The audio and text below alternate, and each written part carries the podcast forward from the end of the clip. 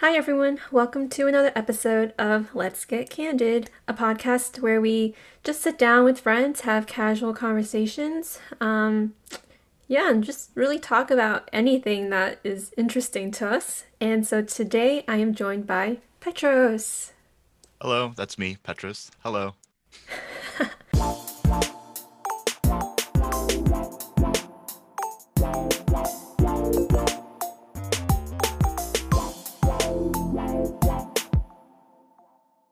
So, before we start today's episode, I do want to preface that we are going to be doing a TV show review, so there will obviously be lots of spoilers in this episode. So, if you are planning to watch this TV show called You on Netflix, um, I would recommend maybe pausing this episode and finishing it on Netflix before you come back. Otherwise, I hope you guys enjoyed this episode of us just talking about everything that we loved, everything that we hated, everything that bothers us still about this show because it is a lot.com. Actually, before we get started, Petros, how are you? I am doing well. Um, since we last spoke, which was like what months ago. yeah. Um, since then, um, I have finished up last semester of grad school. Wow. Or I have one more semester of grad school. And wow, congratulations. Awesome. Thank you. Yeah, it was a lot of hard work, but you know. Okay, so today we are talking about the TV show You. I'm going to read the yes. summary really quick just so people can get ready for this crazy episode. What would you do for love? For a brilliant male bookstore manager who crosses paths with an aspiring female writer, this question is put to the test. A charming yet awkward crush becomes something even more sinister when the writer becomes the manager's obsession. Using social media and the internet, he uses every tool at his disposal to become close to her, even going so far as to remove any obstacle, including people, that stands in his way of getting to her. Oh, I just got chilled. that's that's very accurate. That's a very accurate synopsis. yes, so the main cast includes Penn Badgley, who I know as Gossip Girl. Ooh, that's another spoiler. Sorry, guys. Oh no. Oh no. Sorry. Um, who plays Joe Goldberg slash Will Bettelheim, which we will get into a little bit later. Um, the other, I guess, two like most prominent characters are Elizabeth Lail, who plays Beck, and Victoria Pedretti, who plays Love Quinn. Um, there are currently two seasons of You, with the third one in the making that's supposed to come out in 2021. So, what did you think of? Let's start with season one because both of right. them are just like, oh, it's a lot. Let's start with season one. I mean, where do you even where do you even begin with the show? Um, True. Season one, Joe really develops a lot of character. I think you get to really mm-hmm. get into his headspace, where he's coming from. It's really hard not to sympathize with Joe. He seems to be a victim of circumstance, right? And he, he I, I feel like he sees himself that way. And I find myself rooting for Joe, and I feel like that's wrong. It's almost like you see him justifying his decisions and you believe it. The narration, I feel like that's given to us in season one and season two, really makes you really like him. And like you said, like you start rooting for him because you see his inner thoughts and you're like, okay, he's done a lot of bad stuff, but you know, at the end of the day, he just really loves this girl. His love for this one person, Beck, just kind of justifies all the other crazy, ridiculous things that he ends up doing. As I'm saying right. this and thinking about this, I'm like, what is wrong with me? But that's exactly what I felt like watching it. Right. I mean, he works at a bookstore, right? He reads a lot mm-hmm. of books. He's a he's a romantic, and he's an idealist too right? Joe's a strong believer of love at first sight. Yeah. He really likes to focus on these um, ideals and making these ideals reality. Mm. I think I think something else is uh, with Joe that I've that I've come to realize is that he has a really big savior complex, right? Yes. And that's one of the ways he ways he he justifies things, right? Mm-hmm. It's over and over again whenever something comes up, right? Whenever uh, like Beck finds something or Candace finds something or or or, or uh, love or whatever. The way he defends himself is I was trying to protect you. Yeah. Right. Like, look at all these people. They're so bad for you. And I have proof. But like when he shows them the proof, that's kind of creepy, right? But then he shows mm-hmm. them the mm-hmm. proof anyway, and you're like, all right, like, like as a as the, as the person watching the show, you're like, all right, like right? Like you're like, see, like they were bad, but then you put yourself in like Joe's love interest shoes, and you're just like, well, but this is insane. Mm-hmm. Like, like fine, they were bad people. That doesn't mean you had to go and like, like eliminate them. Right?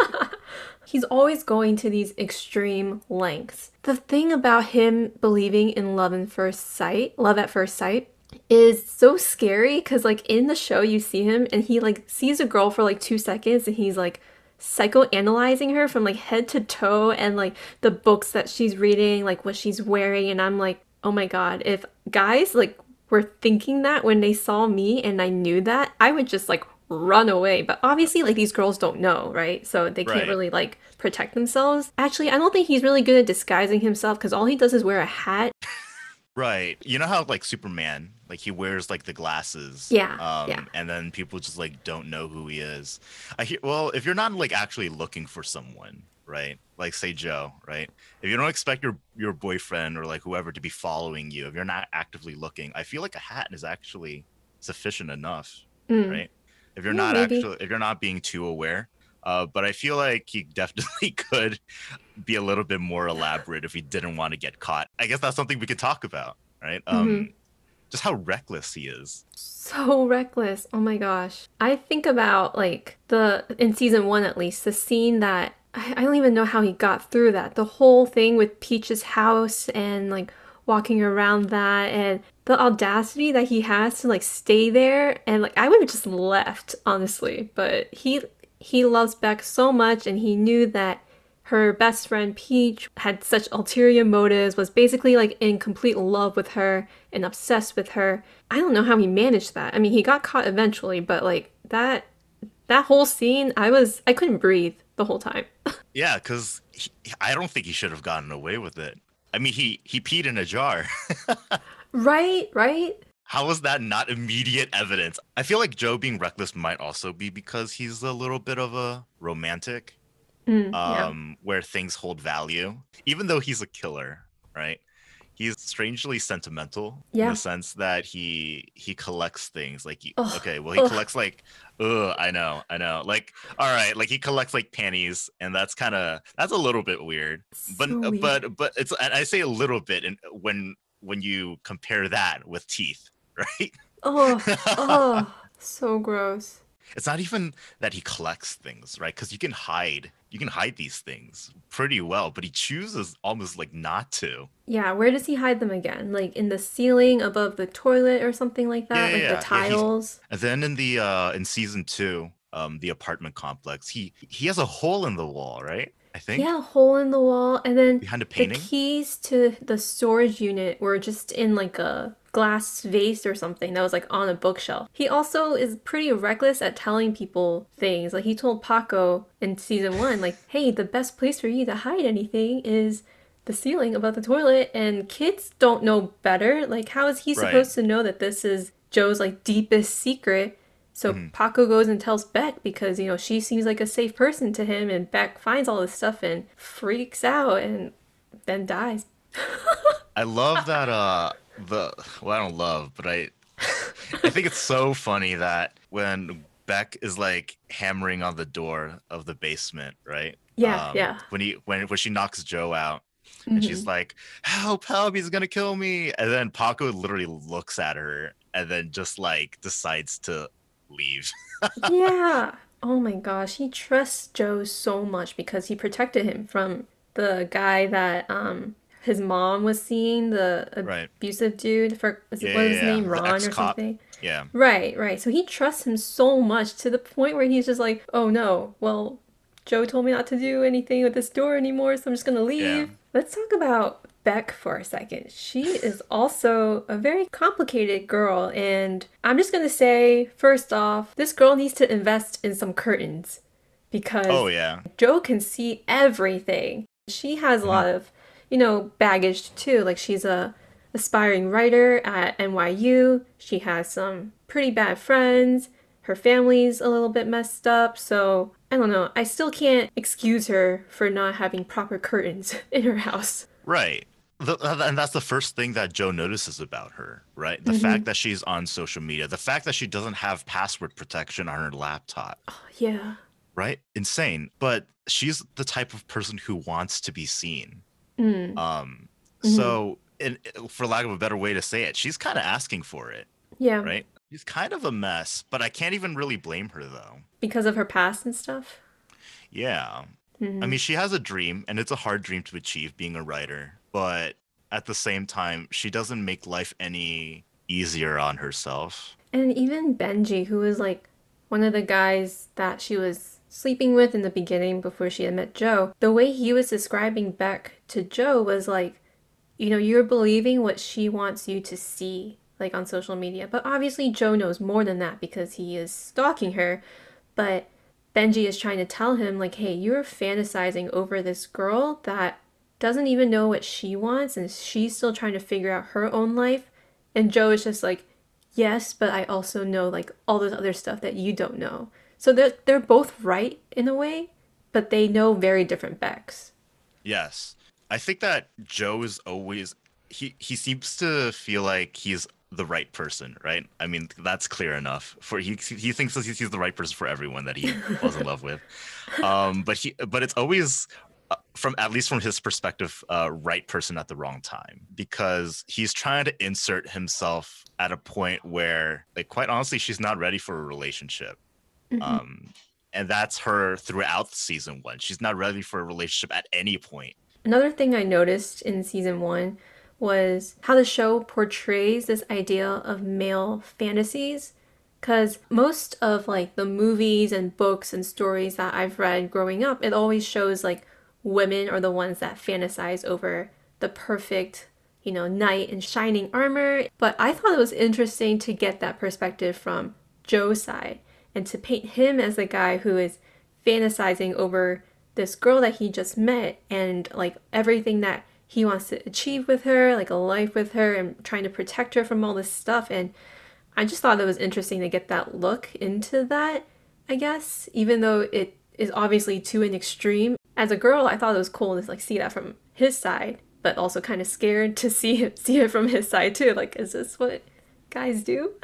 Right. I mean, like, I mean, just like girls, like guys, definitely like fantasize about like who they like and what could be. No, definitely, guys are also like, wow, this girl's so like beautiful. Like, mm-hmm. like, dang. let me let me stalk her. well, the thing about Joe is that he actually does something about it, right? He's a man of he's a man of action. Are his actions necessarily good?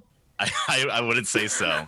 and you can critique Joe all you want, but he is definitely a man that makes things happen. Is that You're the type of love you this. want? Yeah, is that the type of love you you would necessarily want? I know there are like girls who are like, "Oh man, I wish I had a guy who would love me like that."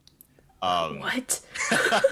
um i mean just like loving loving someone so hard that you would do anything for them um not necessarily kill right Mhm, mhm. but a love so strong that the guy's like oh it's all about you Yep. and we see that with joe it's all or nothing it's either he's with you or you're probably dead Yep, exactly. There's so much to talk about. Like, we can talk about Candace, who is Joe's girlfriend before Beck. We can talk about, I don't even know, like going into season two. let's talk about candace for a sec because that's where all of this kind of stems from right that's where joe's that's problems true. stem from And it's the connector between season one and season two, I feel like. Mhm. Basically, Joe moves to LA in season two, becomes this guy named Will Bettelheim.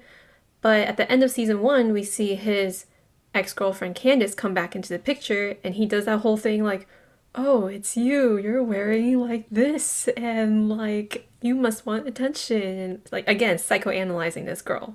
But then we find out it's actually Candace. Oh, Candace. Um, I was surprised that she was still alive, honestly, because the way Joe was narrating it, it seemed like she was long gone. Mm-hmm. Candace is kind of crazy. She is also a lot.com. I don't even know where to begin with her. She has a lot of issues going on. Her relationship with Joe was pretty complicated. I mean, it resulted in like his I don't even know if it was like his first like kill or just like something that really set him on this path of like getting rid of anyone who's standing in the way of his relationship or hurting anyone that he loves. She she definitely hurt him really bad. Um, she was like his first girlfriend, right? As far as we know, Yeah. she slept with her producer. Is that right? Yes. Um, yes. someone in the music music industry, right? I mean, that's that's definitely her fault. I do feel bad for the music producer though. I mean, uh, yeah, Joe literally pushed him to his death. The the dude was like, "Hey man, she did she didn't even like mention you. Like I didn't right. even know."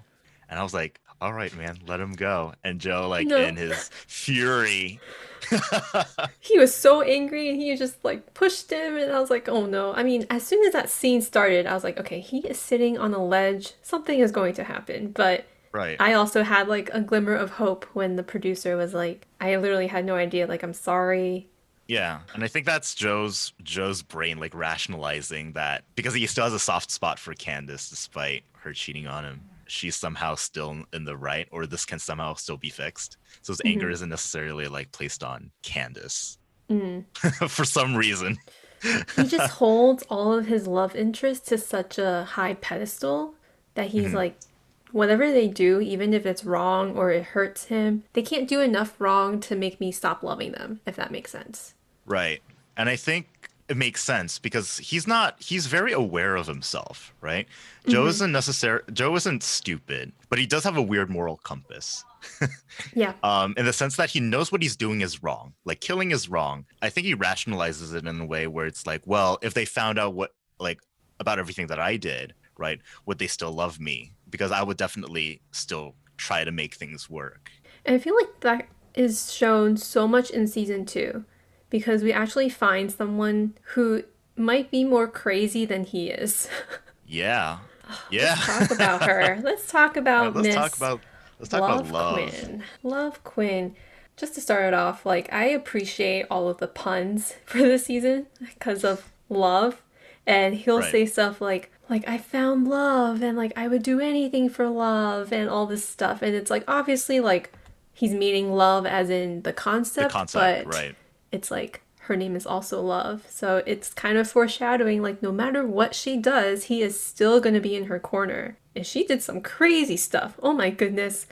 Miss Love Quinn, I did not expect that from her. Right. She was she seemed actually normal. I was really hoping that things would work out. Oh my goodness. But it was also too good to be true. Oh, it was so much. I I don't even know where to start with love. Like I felt bad for Joe at the end. Right. Well, let's start with um where love like where love's like crazy antics started um with 40. Yes. So 40 is her twin brother and she wants to protect him with every fiber of her being when they were younger, 40 and Love's parents um, hired an au pair. The au pair and 40 had a thing, like they were involved somehow. Love saw the au pair basically molesting 40 in like the garden. Love just slices the au pair's throat, but the whole family like masks it as like a suicide or something.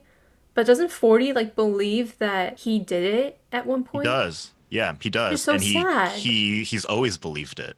Oh, that's so sad. Love kind of gaslights him, right? Yes, yes. Believing 100%. that he's this unstable dude all his life who needs help and protection. And yeah. he he definitely grows to resent that because everyone's saying like 40 you're crazy you need help but as we see later on 40 is actually not as stupid as everyone makes him out to be mm-hmm, he's mm-hmm. just troubled so troubled and love uses that to keep him near her so that mm-hmm. she can still protect him and still love him. Because I feel like if he was capable, he could have done so many cool things, you know, writing, producing, whatever it is. But because he believes he has this crutch, he also stays near love too. I found it like strange how insightful um love could be um yes. about Joe. Um well the way she explains it was like, oh, like I can tell that you've lost like you've lost somebody because I went through the same thing. She tries just as hard as Joe to make things work, doesn't she? I would say so. I always sensed that 40 always had to be in the picture. Or I remember when um, Joe asked her to like move to Paris with him and she was like, "Uh, like I don't know, like what about 40?" And Joe's like, oh, well, we can take your brother with us, like, you know, hesitantly. And she suddenly, like, her mood changes completely. She's like, oh my gosh, yes. Like, you see that as, like, she starts to spiral and as 40 starts to pick up on other things, like, distinct characteristics of them just really start to come out and you start to see, like, okay, there is something deeper with this relationship and this history between Love and 40 that is going to be huge for Joe and Love's relationship later on too. Right. It kind of annoyed me that they came in a package deal.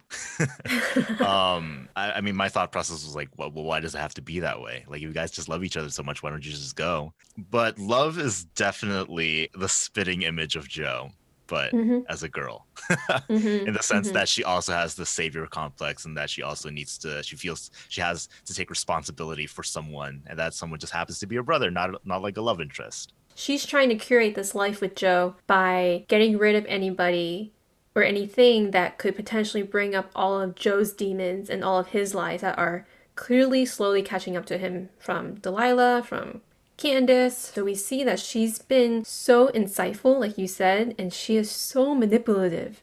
Like, I would have never guessed that she was this crazy and like this in tune with everything. I kind of breathed like a sigh of relief when I found that out. When both of them were in that uh, storage facility. And he's in the glass box. Yeah, it was finally revealed that uh, for for love, she's like, I'm I'm I'm like you. You know, we're we're the same, right? we we we both do crazy things. So why don't we just be together? And I'm just like, yes yes right because joe doing crazy things is no longer like weird anymore right mm-hmm. in, in, terms of this relationship it's just it, you can finally just do crazy things together and this is awesome like go for it this is why i'm saying joe has a weird moral compass because he thinks mm-hmm. other he sees other people doing the exact same thing he does and then he's like no yeah no yeah. killing delilah was wrong mm-hmm. you know mm-hmm. um, even though he's perfectly willing to kill benji peach you know send dr nikki to jail he sees love doing this and he's just like you're crazy. yeah. He's like, why would you do that? But I also felt relief because I really did not want Joe to have killed Delilah. Yes. I think that would have just ruined his character as a whole. You know, like we see Joe doing all these things, but they've always been justified. They've always mm-hmm. been people who have been threats to him or threats to people that he loved. And Delilah was a friend. Delilah was someone that he felt comforted by. He took care of her younger sister Ellie. And to me, like, if Joe was the one who killed Delilah, I would have just. I don't think I could have liked him as a character anymore. Mm. So I'm really glad that Love was the one who did it, even though she is insane. But I think it just keeps Joe as like this protagonist that you want to root for because there's right. no way he could have done that to someone that he cared about who didn't hurt him at the same time, the the show did a really good job keeping that a mystery. The reason why he's wondering is because he blacked out, right? Because he took because mm-hmm. forty drugged him. Yeah. Um,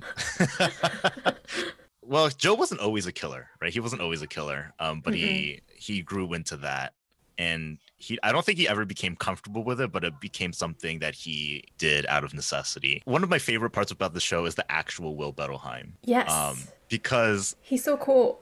he is he is such a cool character, I think. I think it's very smart when Joe when he was still Joe, decides to clob the Will the real Will Bettelheim over the head because the real Will, Be- Will Bettelheim was saying, "Oh, like a good like a good secret like hidden identity is developed over years and years," and Joe's like, "Well, I'll just take yours because you already have one." so uh, I think that was so smart. But I also just love how uh, the real Will Bettelheim just didn't really mind too much that he was in a cage. Yeah, he was like, "This is better than where I would be in real life." yeah, I love the relationship that they developed. It was so great. Like they were they were friends who talked. Joe doesn't get that. He doesn't just get a friend, right? Yeah. Um, yeah. Besides, uh, who he used to work with at the bookstore, but they oh, weren't Ethan. even Ethan, right? But, but Ethan didn't know Joe. Like right. Will knows Joe's heart and he also mm-hmm. knows how complicated he is. Yeah. And because Joe feels safe with him, that's why he calls him later on. He was like, I need help. He thought that Will killed Delilah at 1st mm-hmm. And so mm-hmm. he calls him, and obviously, Will's in wherever he is, I forget, not in LA. So there's no way he could have done it. But then Will is like, hey, man, talk to me. Like, what's going on? Like, why do you look like you've seen a ghost or something like that. Uh, you know, it was a great character. I love that they added him and had him like come back at the end, sort of, like mm. to give Joe that, I don't know, comfort. And that's also why you just have to know that he wasn't the one who killed Delilah. at the same time, it's just like, well, he was on drugs. Like, I can't be sure, right? Right. And so he, you're and like, he's like, I, he, know. he couldn't be sure either. Um, and I love how he just like goes on a hunt, on a manhunt to figure out like who did this, because he feels like he owes it to Ellie, the little sister. Yeah, poor Ellie. Yeah. He has a heart of gold when it comes to kids. hmm I wonder if it was because he had such a rough childhood with his mom, and Mm. I guess that was his first like Oh yeah, that probably is his first. Um, his first kill. Not his mom, but the guy she was seeing, or was it his dad or some someone that his mom was it was involved either, yeah, it was one of one of those. Either either someone who, who she was seeing or his actual dad. So he is locked in the box, right? Oh, um, in the storage facility, and. Yes. um, Love is about to let him out, and then in the reflection, she sees that he has handcuffs in his pants. Yeah. The handcuffs are open, so the there's like a sharp edge. Um, but by the time she sees it, it's too late because she's already in the box with him. And he like strangles her. Um, he has like one one hand on her neck and the other Mhm. on the handcuffs, about to like uh like cut into her jugular, you know. And then she Yeah. says, "Wait, I'm pregnant."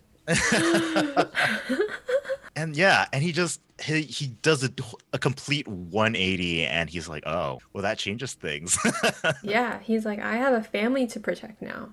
I mean, I was surprised that he could be so hypocritical as to want to kill Love, even though Love's doing the exact same things that he's doing. Hmm Um, but he was about to. He was prepared. Towards the very end, he even takes responsibility for everything he's everything he's done. Right? He's like, "Leave me in the cage. Like, let me get Yeah. caught. Like, it's Yeah. fine. It's about time that I I answer for everything I've done." Um, Mhm. But turns out that Love's just crazy. So she's like, "No." right? Maybe that's why he keeps things so loosely Ooh. hidden. He knows that he's not a good guy, Yeah. but he knows that he's the right guy, right? He knows that he's not a good guy, so he's oh he keeps things so surface level, like the evidence so surface level, so that if he gets caught, it's not so much that it's like oh well I didn't expect this. Mm, It's almost like he's setting himself up to be like oh well you know, karma's finally caught up to me. So Mm. Oh wow. Yeah, I never thought of it like that. let's talk about what happens after that though, because that's a little um that's a little Oh. bit juicy. It's very juicy. So they go to a wedding of two of Love's friends. While all this is happening, 40 finds out by his own deduction, so we know he's not stupid, that Dr. Nikki is innocent in the murder of Beck. 40 finds out, he comes back to LA and he's like trying to contact everyone. He tries to contact Candace, who is dead, but he doesn't know that yet. He tries to contact Love and Joe, who are at a unplugged wedding, so they can't check their phones. Finally, they all somehow meet back at Anavrin, which is where 40 and Love and Joe all work. And there's this like showdown where 40 is like, Joe is this horrible person, like we need to get rid of him, but all the while you're like, so is your sister, like she's just as crazy. Right. And then Officer Finch, who was Delilah's like casual lover turning into something serious, comes in. I guess he heard a police report. This is at the moment where 40 has a gun to Joe's head, and Officer Finch thinks that he's saving the situation by shooting 40. So in the end, you have Love and Joe living what seems like happily ever after ish, with Love being pregnant, living with looks like Love's mom, and they're in this like suburban setting. And then the cliffhanger at the end is crazy because Right. Joe sees through his fence a neighbor who is married, by the way. There is a ring on her finger. Who's reading a bunch of books? Who's like journaling, like sitting on like the nice like patio chair, and he's like, "Oh my gosh, you!" and does his whole psychoanalysis he thing does again. he does like, the whole, whole like hey you like, like that type of thing no, no. isn't that kind of crazy of joe though i mean he, he's always crazy but um we keep saying like, isn't that crazy? Like, of course like what else could he do? right he's with love he has a kid with her and it seems like this is all he's ever wanted this time he's going to be the one who's going to be cheating and that has Mhm. major repercussions for their relationship because we know what love is capable of yeah, we'll see. Season three is coming out soon. season three do we know do we have an idea of like when in 2021 it's coming out I don't know. I heard like early, and then I don't know what that means anymore.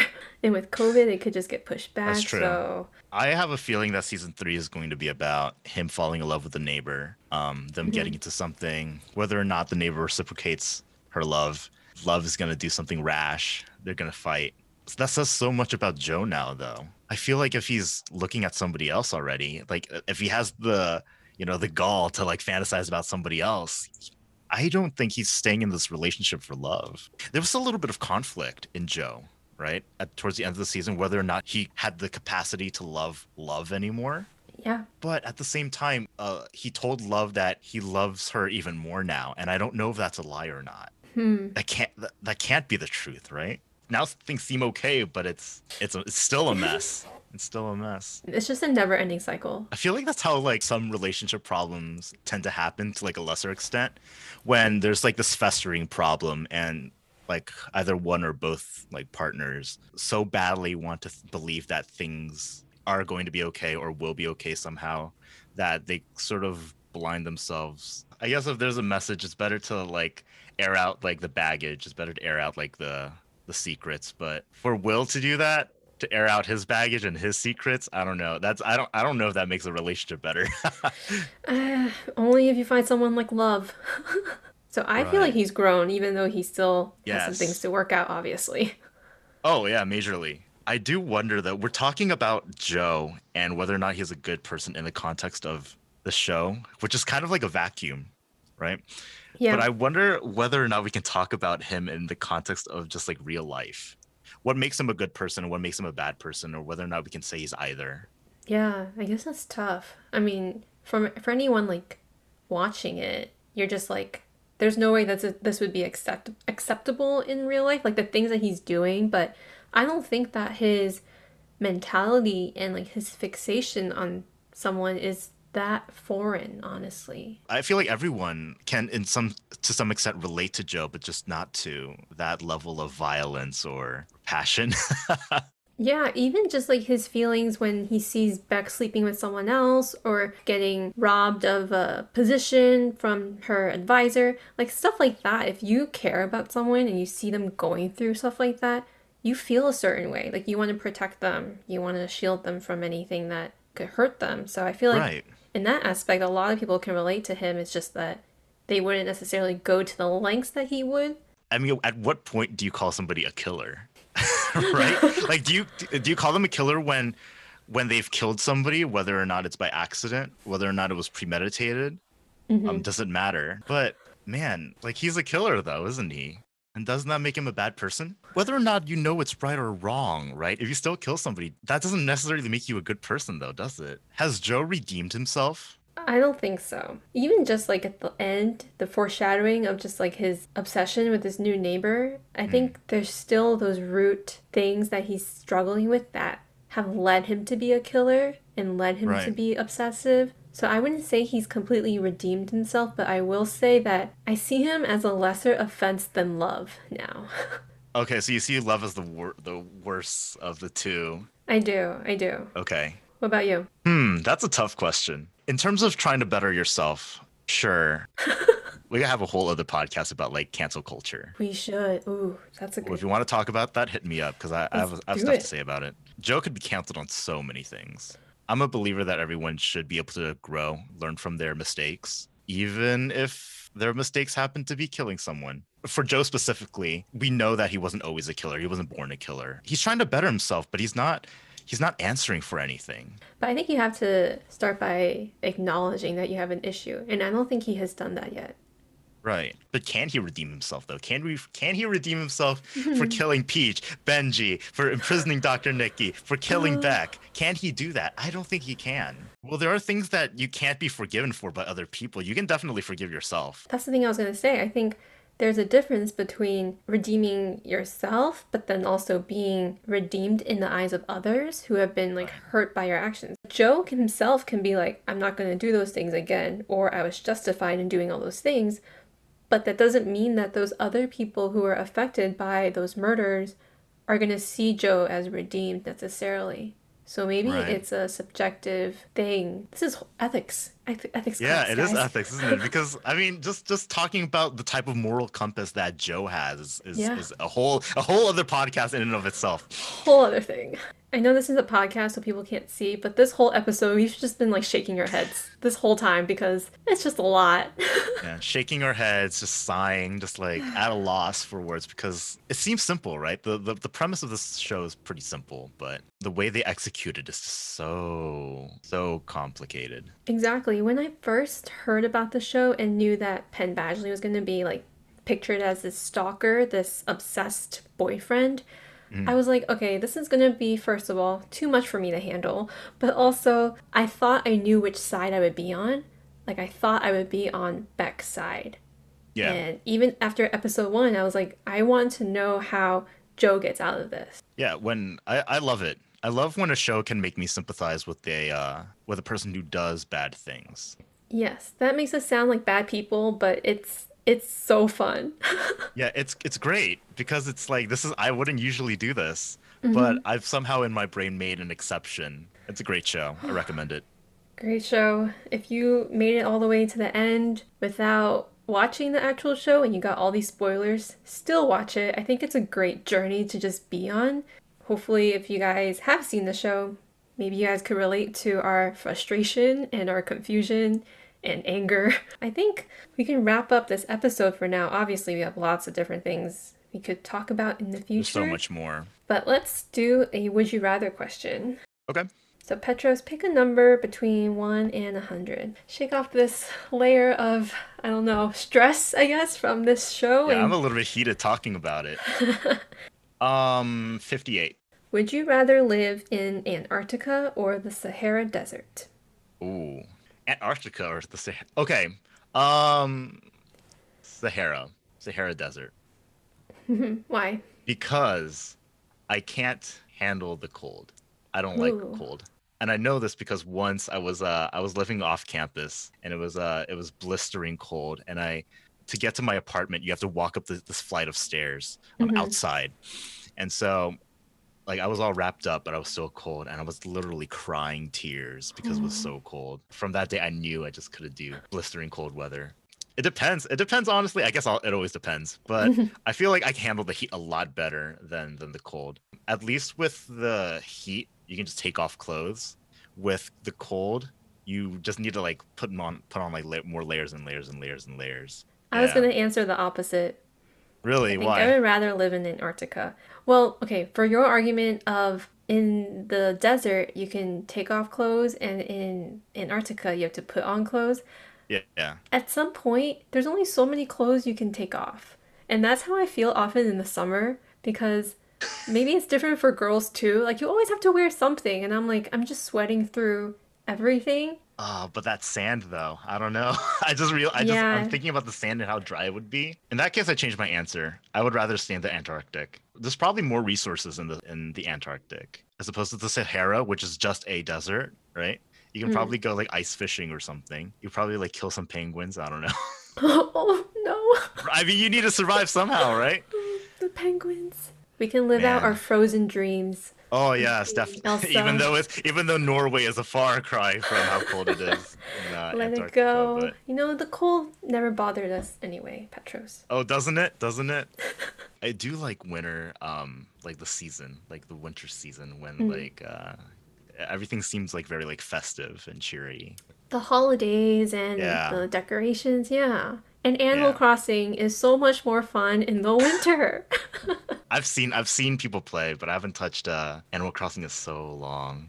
That's probably a good thing. I realized that um, I had a problem with Animal Crossing when I started like going really hardcore on stocks on Ooh. turnips. Yeah, I mm. realized I was just like, I don't think I can live this way because no, like legitimately because i'm just like i think i think animal crossing is turning into like like, like a job for me wow. like it's like it's no longer like I don't feel relaxed anymore because I'm just like mm. every day I'm checking like the stock prices. I'm like, guys, what are your stock prices? My stock prices don't seem that good, but maybe it could be better. I don't know.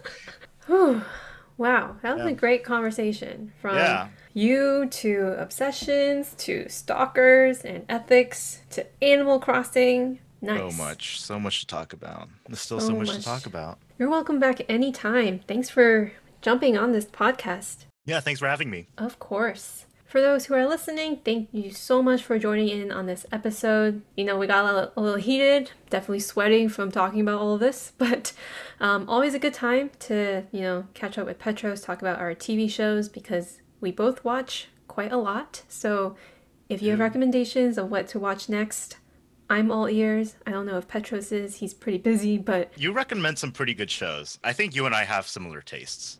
I think so too, because there are other friends where I'm like, you should watch this. And they're like, that was so horrible. And I'm like, yeah. What? It was so good. there was this one you recommended. It was like one, it was like a mini series. It was like one season. Oh, The Stranger? Gosh. Yeah. Oh, I think so. The I British so. one? Yes. Yeah, yes. yeah, yeah. That was so good. That was really good. So, yeah, if you have not already subscribed and followed the podcast on Spotify, or Apple Podcasts or Google Podcasts or, you know, whatever platform you're listening on, be sure to so you can be notified when there's a new episode every week. And if you're using Apple Podcast, it would mean a lot if you leave a nice review and rating. And yeah, tune in next time for another episode of Let's Get Candid. Bye. Bye bye.